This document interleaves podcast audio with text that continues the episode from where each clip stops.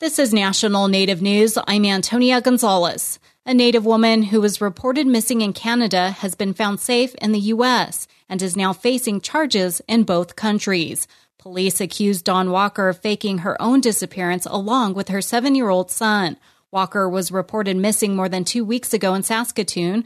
Police say multi agency searches were conducted and evidence led to a wide reaching investigation tracing Walker and her son to the U.S. Walker was located last week in Oregon and taken into custody. She's now facing felony and misdemeanor charges in the U.S., including false use of identification of another person. Charges in Canada include abduction and public mischief. Walker sent a handwritten note to CBC News saying she left Saskatoon fearing for their safety and was felled by the justice system and child protection. She did not name the person she was fleeing, but had previously made domestic violence allegations against her ex, the son's father, the CBC reports. During a press conference this week streamed live by APTN National News, reporters asked Saskatoon police if domestic violence was involved and part of the investigation. Deputy Chief Randy Huisman. I can say two things in regards to that. Number one, uh, it may or may not play into this investigation. And number two, is any potential or any previous allegations made by Dawn Walker uh, were thoroughly investigated and uh, no charges resulted as a result of that those investigations. Walker had her first court appearance this week in the U.S. Canadian officials are working on extradition. She could face additional charges in Canada as the criminal investigation continues. Her son was placed with a legal guardian and returned to Canada last week. Meanwhile, Walker's family and supporters are rallying for her return to Canada. They're raising funds for her legal defense. A fundraiser says she's a published author, playwright, community leader, and advocate for the rights of Indigenous women, families, and communities. Molina Healthcare of New Mexico is offering traditional healing counseling and support services to people impacted by the Gallup Parade incident last week when an SUV drove through the city's intertribal ceremonial night parade. Molina is offering the support services in partnership with a Navajo nonprofit dedicated to traditional teachings and ceremonies.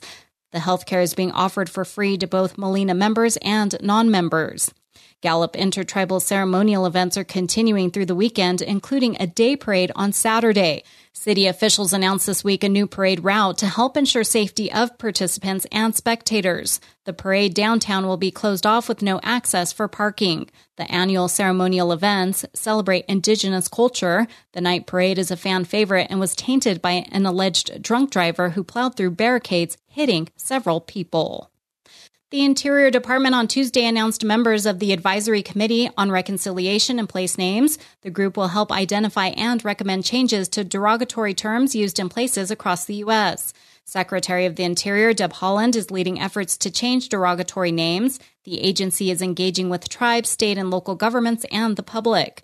The people named to the committee represent tribes, tribal organizations, Native Hawaiian organizations, and include expertise in civil rights, history, geography, and anthropology. Members of federal agencies are also part of the committee. The 17 member committee is expected to meet in the coming months and will then meet two to four times a year. Meetings will be open to the public.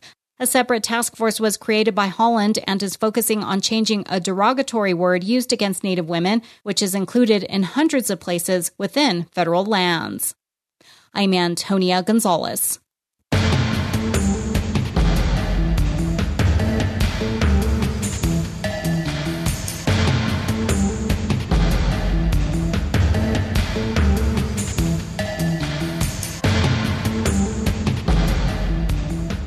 National Native News is produced by Koahnic Broadcast Corporation with funding by the Corporation for Public Broadcasting.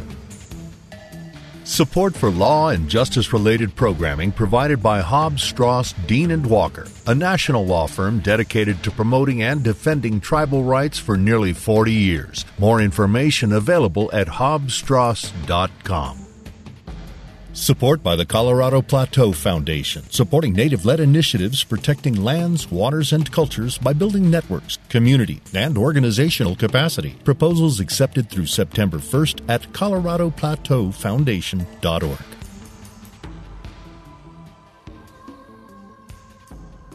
Native Voice One, the Native American Radio Network.